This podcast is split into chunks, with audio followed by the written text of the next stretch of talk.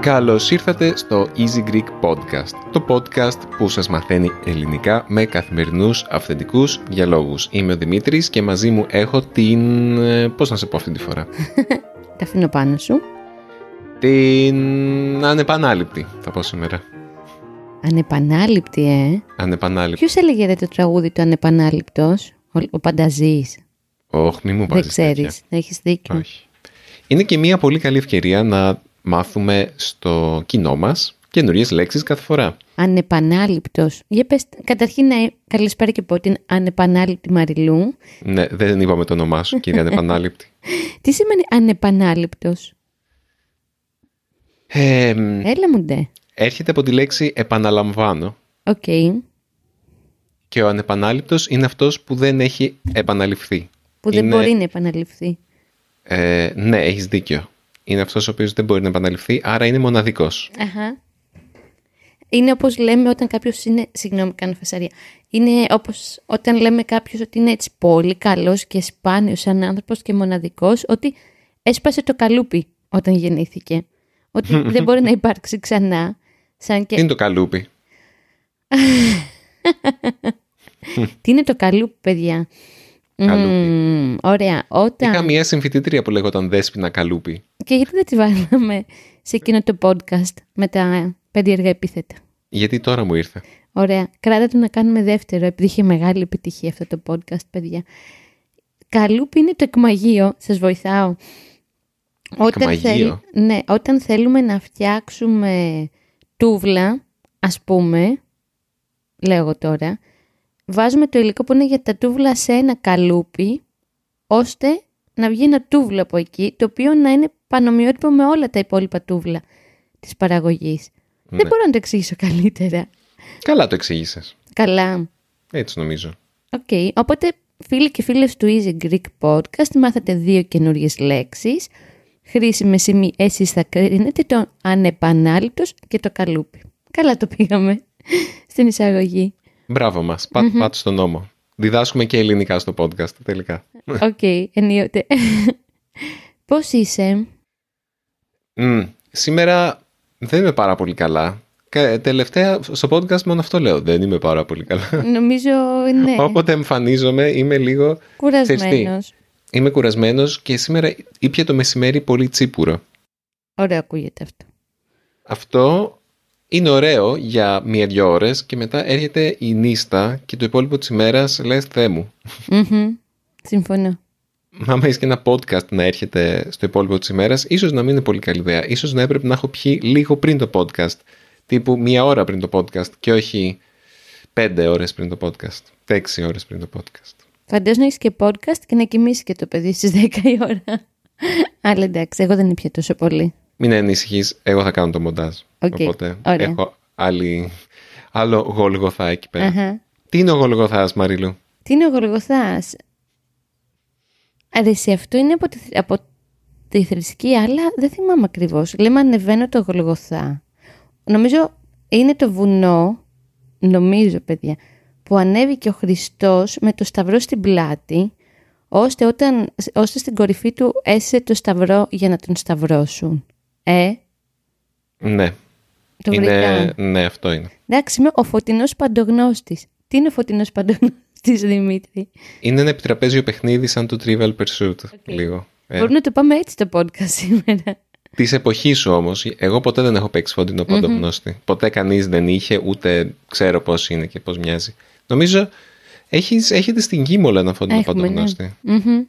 Είναι αυτό, παιδιά, που έχει μια καρτέλα με, μ, ας πούμε, σκίτσα, σχέδια παιδικά και έχεις και ένα στυλό όπου στο τέρμα, στην άκρη του στυλό έχει ένα κουμπάκι το οποίο άμα α- δώσει τη σωστή απάντηση σε σχέση με το σχέδιο ανάβει. Αλλά δεν θυμάμαι, δεν το θυμάμαι καθόλου. Δεν μπορώ να σας το εξηγήσω. Να το βάλετε στο Google. Ψάχτε το. Ψάξτε το. Ωραία, λοιπόν. Κάναμε και την εισαγωγή μας. Να πούμε ότι συνεχίζονται οι λιακάδες εδώ στην Ελλάδα. Δεν βρέχει με τίποτα. Οπότε ένας λόγος που είμαστε κουρασμένοι με το Δημήτρη είναι ότι κάνουμε πολλές βόλτες. Πολλές βόλτες. Ε, βέβαια, με τέτοιο καιρό, πώς να μην είσαι συνέχεια έξω; Εγώ συνεχίζω τα μπάνια μου στο κολυμβητήριο το ανοιχτό. Είναι σαν να είναι άνοιξη. Αρχίζουν και ανθίζουν οι νερατζιές. Οι, οι νερατζιές είναι τα δέντρα με τα πικρά πορτοκάλια στους δρόμους της Αθήνας. Οι χελώνες δεν έχουν κοιμηθεί ακόμα. Ούτε οι αρκούδες. Ούτε οι αρκούδες, από ό,τι διαβάζαμε πρόσφατα σε ένα άρθρο. Και τι άλλο θέλω να πω. Α, και χθες ήταν η μοναδική μέρα μετά από πάρα πολύ καιρό ε, που δεν είχε λιακάδα και είμαστε με τον Δημήτρη yes, επιτέλους να βρέξει λίγο να ποτιστούν τα δέντρακια και ο Σταύρος αγχώθηκε και με ρώτησε, βγήκε στο μπαλκόνι και μου είπε «Μαμά, ε, μέρα, ήλιος, γιατί έχει μεγαλώσει σε μια συνθήκη όπου δεν υπάρχουν μέρες που δεν έχει ήλιο στη διάρκεια της ημέρας, έτσι τον τελευταίο καιρό που αρχίζει και τη λαμβάνεται και του φάνηκε πολύ παράξενο που ξημέρωσε μια μέρα χωρίς ήλιο. Τι να σου εξηγώ Σταύρο για την κλιματική αλλαγή; Πώς ένα μωρό αντιλαμβάνεται την... αυτή την διαδοχή της ημέρας, της ναι, νύχτας, του καιρου και πώς ε, σκέψου ότι άμα μέναμε, άμα ζούσαμε... Στην Ισλανδία. Όχι στην Ισλανδία. Κάτι άλλο τώρα ξέρουμε τι είναι ο ήλιος, ξέρουμε τι ορίζει τα καιρικά φαινόμενα κτλ. Αλλά σκέψου να ζούσαμε στην αρχαιότητα όπου όλα αυτά ήταν λίγο τυχαία. Δηλαδή ούτε ξέρεις τι καιρό θα κάνει αύριο, ούτε ξέρεις... Θεωρητικά δεν ξέρεις καν αν θα ξημερώσει αύριο ή όχι. Okay. Το ξέρεις γιατί έχει συμβεί μέχρι τώρα, αλλά λες και άμα δεν ξημερώσει, δεν ξέρεις ότι αυτό το πράγμα ορίζεται από φυσικά φαινόμενα. Λες ότι είναι μια θέληση κάποιου Θεού. Και αν αυτός ο Θεός... Ξυπνήσει ανάποδα. Ναι, πώς είναι στο Αστερίξ και ο Βελίξ που φοβούνται μην πέσει ο ουρανός στα κεφάλια τους; Α, ναι, έχεις δίκιο. Έχεις πολύ δίκιο. Θα μπορούσες να πεις το ίδιο και στον Σταύρο τώρα. Ε, να, ξέρεις πώς κάποιοι γονείς λένε για τον μπαμπούλα; Ότι κάνει αυτό αλλιώς θα έρθει ο μπαμπούλας να σε πάρει. Να του λες κάνει αυτό αλλιώς θα πέσει ο ουρανός στο κεφάλι σου. Φρικτό. Ναι. Γενικά είναι φρικτά αυτά τα πράγματα που λέμε στα παιδιά για να τα πείσουμε να κάνουν πράγματα. Μπορούμε να κάνουμε ένα easy Greek στο δρόμο. Τι σας λέγανε όταν ήσασταν παιδιά για να σας φοβήσουν. ε, θα έρθει να σε πάρει ο τσιγκάνος. Α, ναι, μου το έλεγες αυτό. Ναι. Ότι έπαιζε στην οικογένειά σου. Ωραία, σημείωσε το. Εγώ δεν έχω, δεν θυμάμαι τι μου λέγανε. Δεν πειράζει, σημείωσε το για να κάνουμε τέτοιο επεισόδιο. Ωραία. Mm-hmm. Κάναμε μια πολύ μεγάλη εισαγωγή λοιπόν σήμερα άσχετη με αυτό που θέλουμε να συζητήσουμε με τον Δημήτρη. Δεν πειράζει. Καλές είναι οι εισαγωγε Και δεν χρειάζεται πάντα να μ, κολλάμε στο θέμα μας, να μένουμε στο θέμα μας. Άλλωστε, τα πιο ενδιαφέροντα είναι αυτά που λέμε τώρα, δεν νομίζεις. Κοίτα πόσες καινούριες λέξεις μάθανε οι φίλοι μας. Άμα είχαμε πάει κατευθείαν στο κεντρικό μας θέμα, δεν θα είχαμε αυτή την ευκαιρία. Αλλά πριν πάμε στο κεντρικό θέμα, ας παίξουμε μια διαφήμιση. OK. Okay.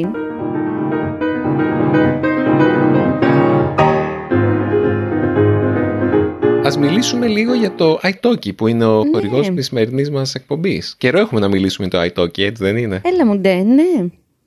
Εσείς που μας ακούτε καιρό ξέρετε ότι μία εποχή μιλάγαμε συνέχεια για το iTalki. Και αυτή, αυτό το κενό στις διαφημίσεις μας δεν σημαίνει ότι έχουμε σταματήσει να το χρησιμοποιούμε, εγώ τουλάχιστον.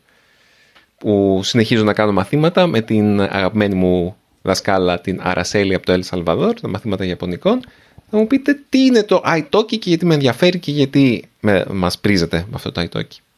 Λοιπόν, το iTalki είναι μια βάση δεδομένων καθηγητών ξένων γλωσσών όπου μπορείτε να μπείτε και να ψάξετε τον νέο ή τη νέα σας καθηγήτρια για να ξεκινήσετε μια καινούργια γλώσσα ή να κάνετε μαθήματα για μια γλώσσα που ήδη ξέρετε και θέλετε να εξασκήσετε. Δηλαδή, οποιοδήποτε και αν είναι το επίπεδό σας, μπορείτε να βρείτε τον καθηγητή για εσάς. Εσείς ορίζετε τις ώρες που θα κάνετε μάθημα, δηλαδή βλέπετε τις ώρες που είναι θέσιμος ο καθηγητής και επιλέγετε. Ε, ανάλογα με το budget σας, τα χρήματα που μπορείτε να διαθέσετε, επιλέγετε και τον καθηγητή που σας κάνει. Κάποιοι είναι πιο ακριβοί, κάποιοι πιο φτηνοί. Ε, μπορείτε να δείτε ποιος, καθηγητέ, ποιος καθηγητής, ε, καθηγήτρια σας αρέσει η φάτσα του. Παίζει και αυτό ρόλο σίγουρα γιατί θα τον βλέπετε με βίντεο. Καθημερινά. Κατά πάσα πιθανότητα. Καθημερινά όχι. Μπορεί Ναι. ίσως, αλλά τουλάχιστον μια φορά την εβδομάδα.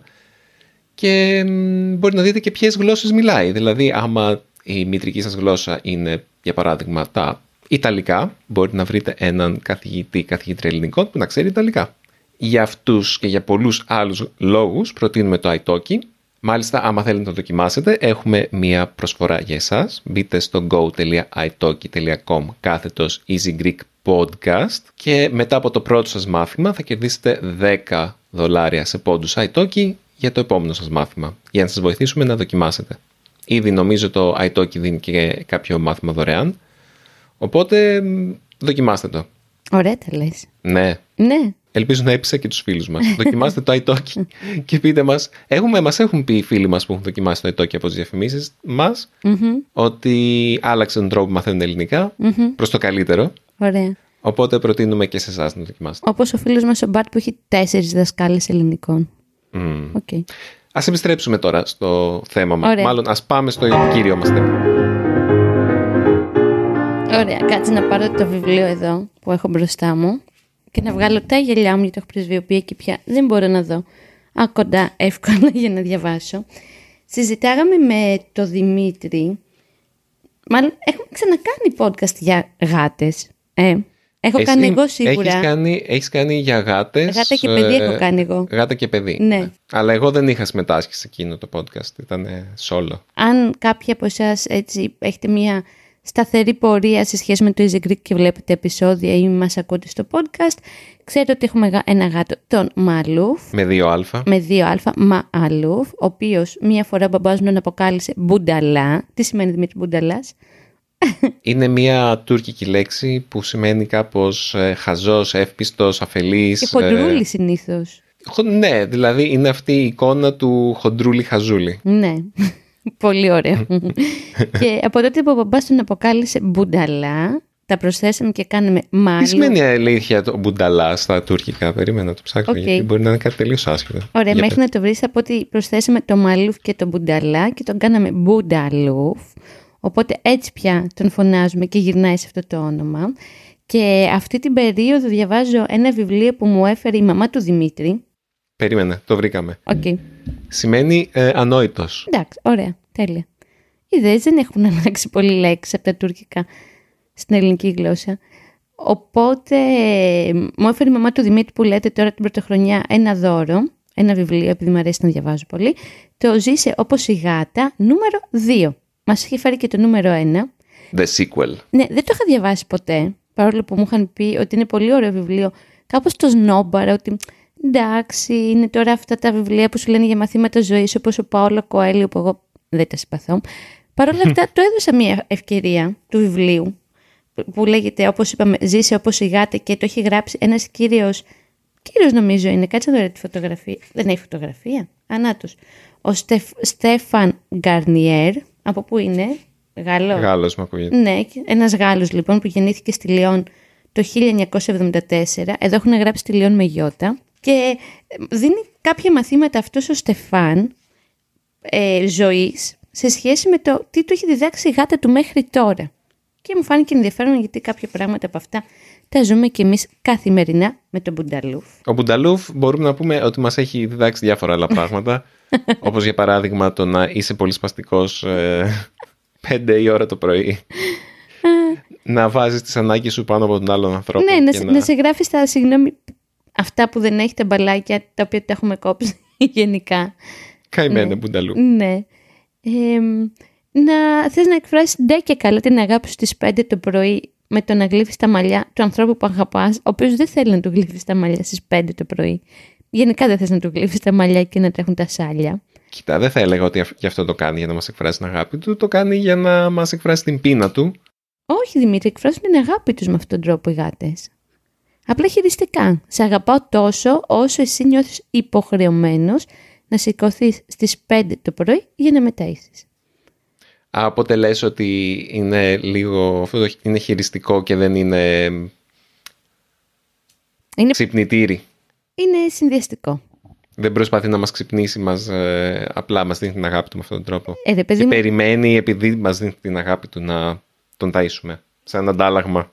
Είναι το τελευταίο του χαρτί, γιατί ο Μπουνταλούφ έρχεται, αχ, νομίζω το είχαμε πει και στο podcast την πρωτοχρονιά, έρχεται στις 5 το πρωί κάπου εκεί και ρίχνει τα κινητά από το κομμωδίνο, το δικό μου το έχει ρίξει γύρω στις 4 φορές τον τελευταίο καιρό, ρίχνει θερμόμετρα όπου σπάω υδράργυρος στο πάτωμα, Α, ρίχνει ποτήρια στην κουζίνα, αν δεν έχει έρθει ακόμα στην κρεβατοκάμαρα. Ε, Βάζα, ναι, όλα αυτά, αν λοιπόν δεν τα έχει καταφέρει να μας ξυπνήσει, λάμπες, πορτατίφ. οτιδήποτε υπάρχει, έχει δύο τρόπους. Ή έρχεται και μας γλύφει τα μαλλιά, οπότε εκεί λέμε έλεος θα πρέπει να σηκωθούμε γιατί είναι αηδία, ή πάει έξω από το δωμάτιο του Σταύρου και νιαουρίζει πάρα πολύ. Δεν πρέπει να γράψουμε ένα άλλο βιβλίο, το τι κολοπράγματα είναι οι γάτες. λοιπόν, καταρχήν εγώ θέλω να αφιερώσω αυτό το, το podcast των φίλων μας που να αναφέρουμε συχνά, τον Τζίνο, που είχε δύο γάτες και τις έχασε και τις δύο γάτες έφυγαν από τη ζωή την ίδια μέρα.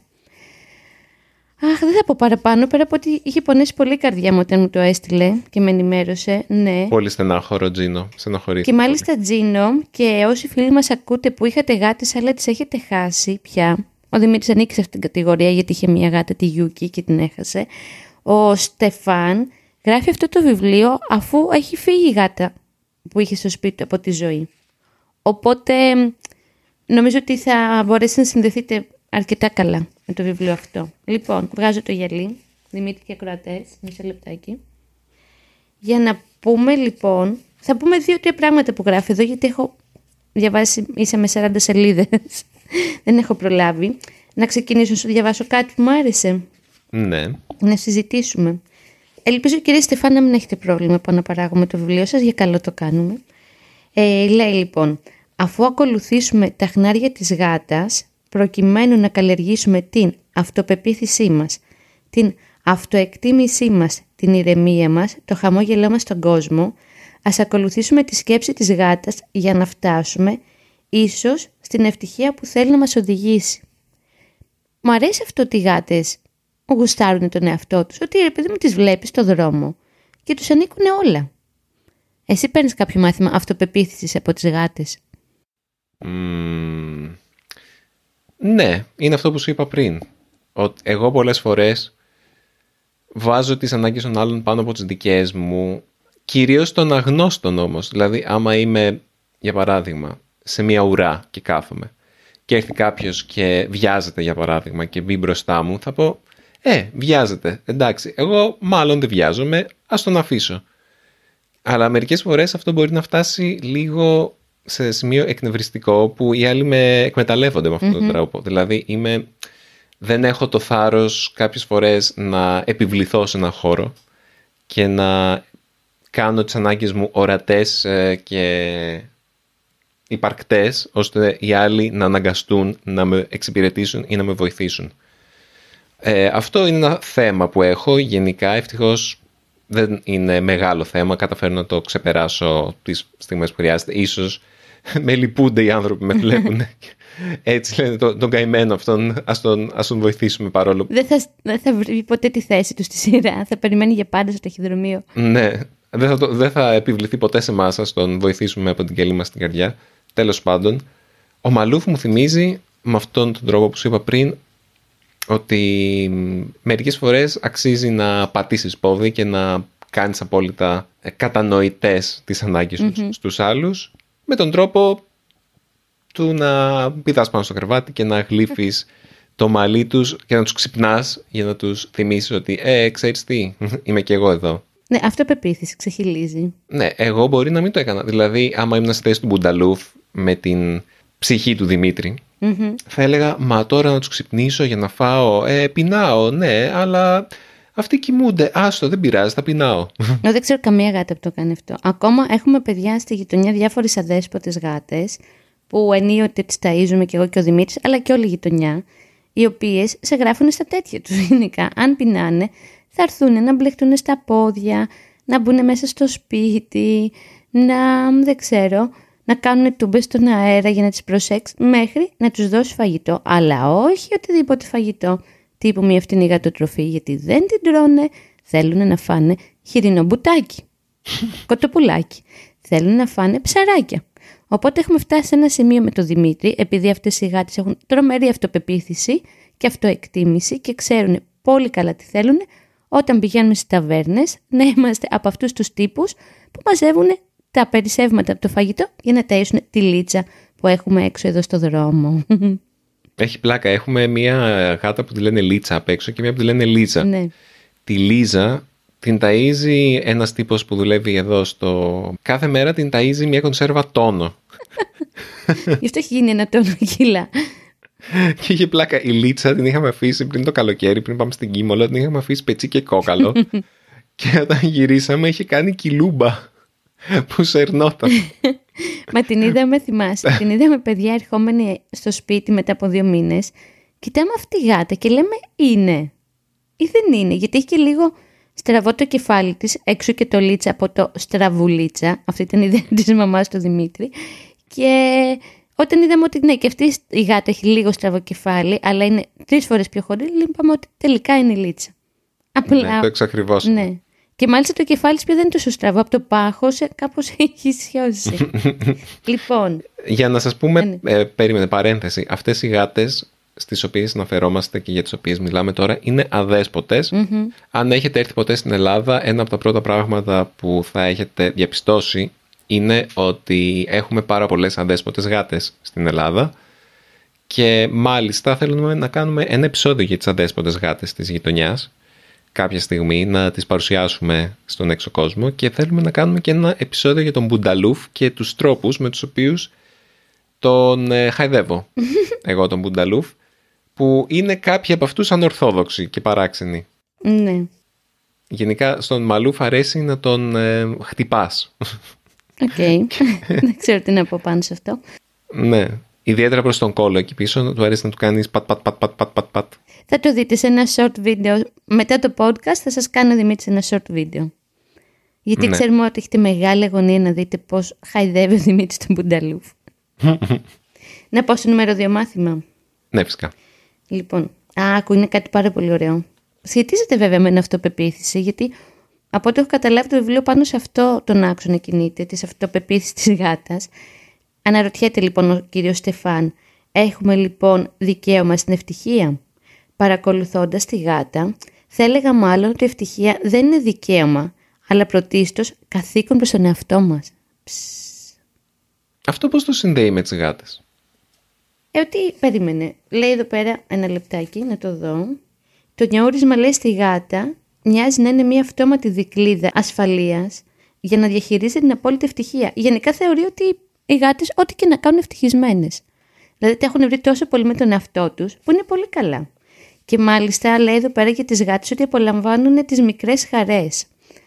Και λέει το θέμα μάλιστα συμπληρωματικά, έτσι κλείνει το κεφάλαιο, στον κόσμο τούτο δεν είναι μικρές χαρές, το θέμα είναι πώς τις αξιολογούμε, με τι βλέμμα τις κοιτάζουμε.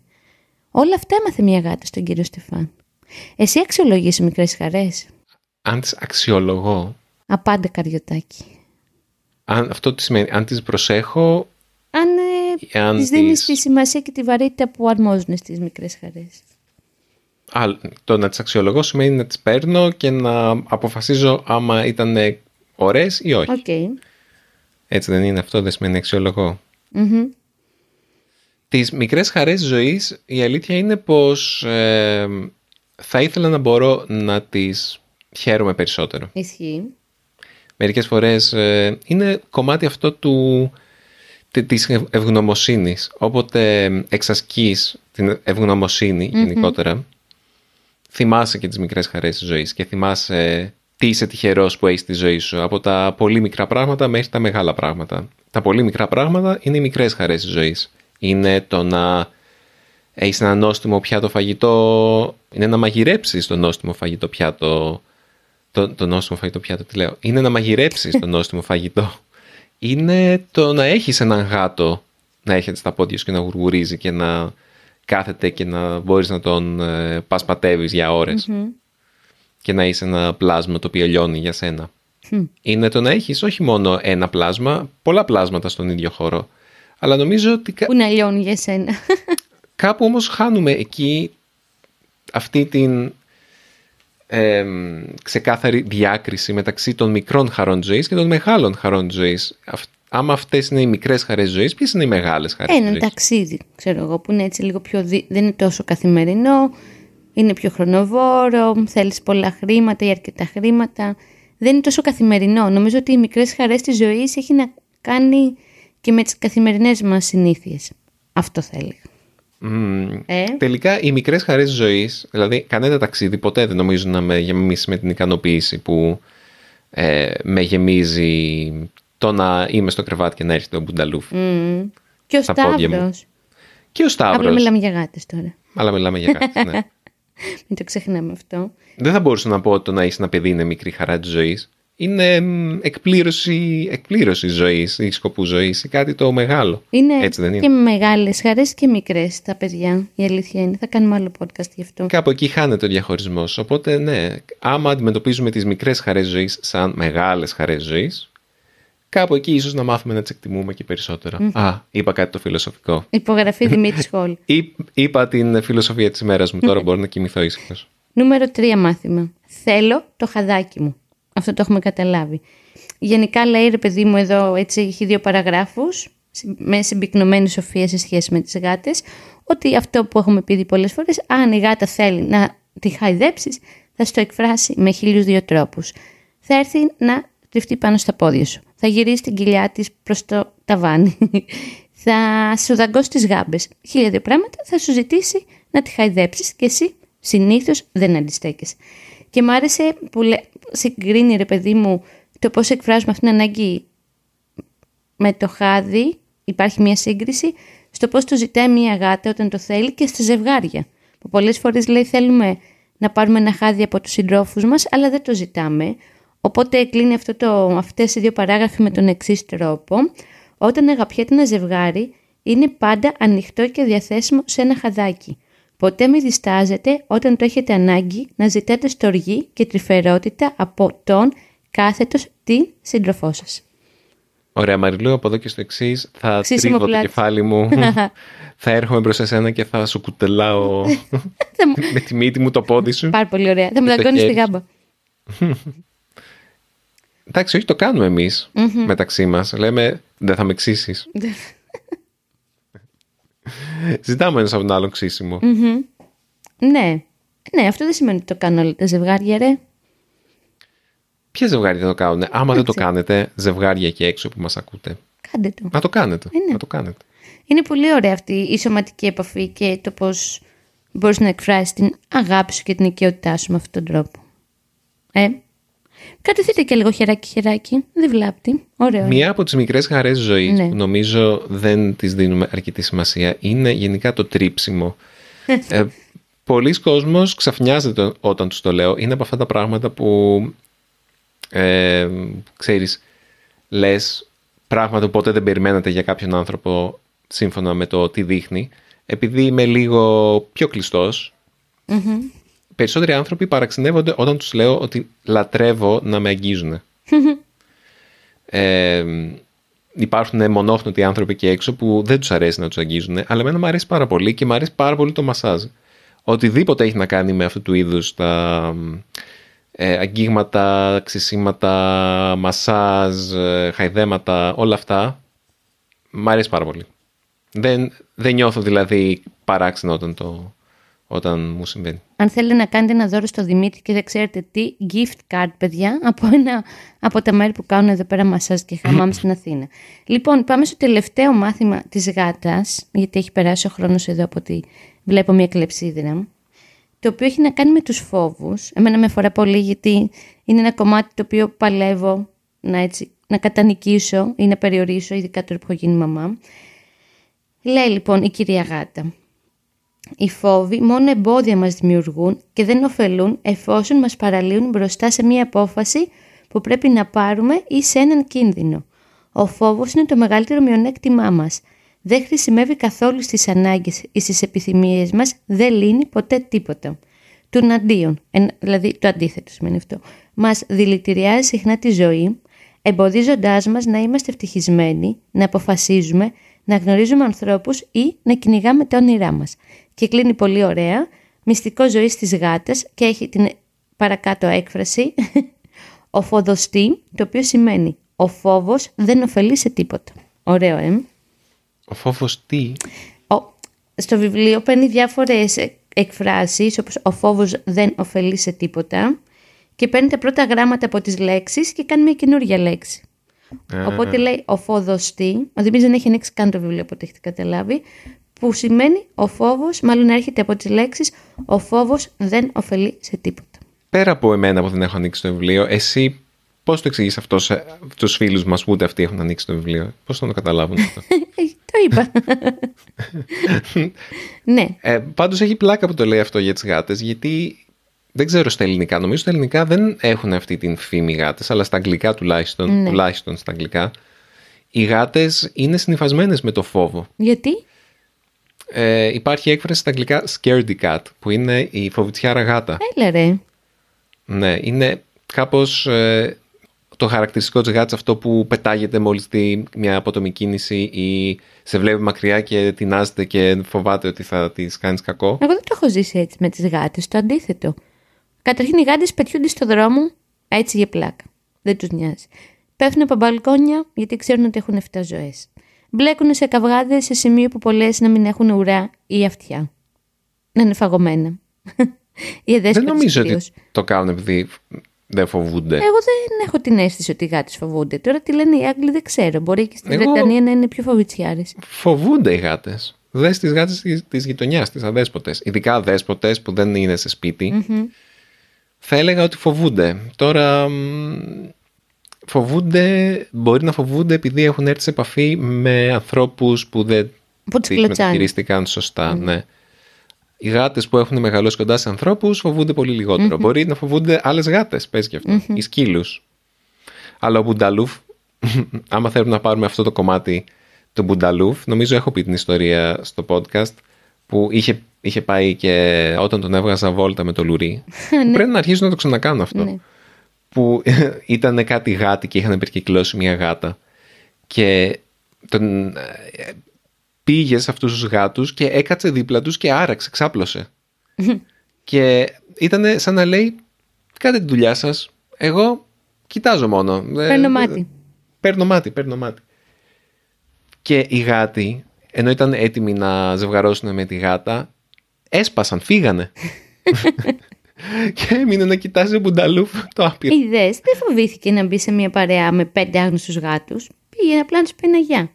Και μια άλλη φορά είχε, ε, ήταν με ένα σκύλο και ήθελε να μυρίσει τον κόλο του σκύλου σαν άλλο σκύλος και ο σκύλος όταν κατάλαβε ότι αυτό το πράγμα που ερχότανε δεν ήταν σκύλος αλλά γάτα Έφυγε. ε. Τι έκανε; πραγματικά τάπεξε, ε, γάβγιζε, φοβήθηκε. Λέει αυτό το πράγμα άμα είναι γάτα και δεν με φοβάται κάτσε έχουμε και, έχουμε και μια Και αξιοπρέπεια ένα ρε παιδί μου. στάτους.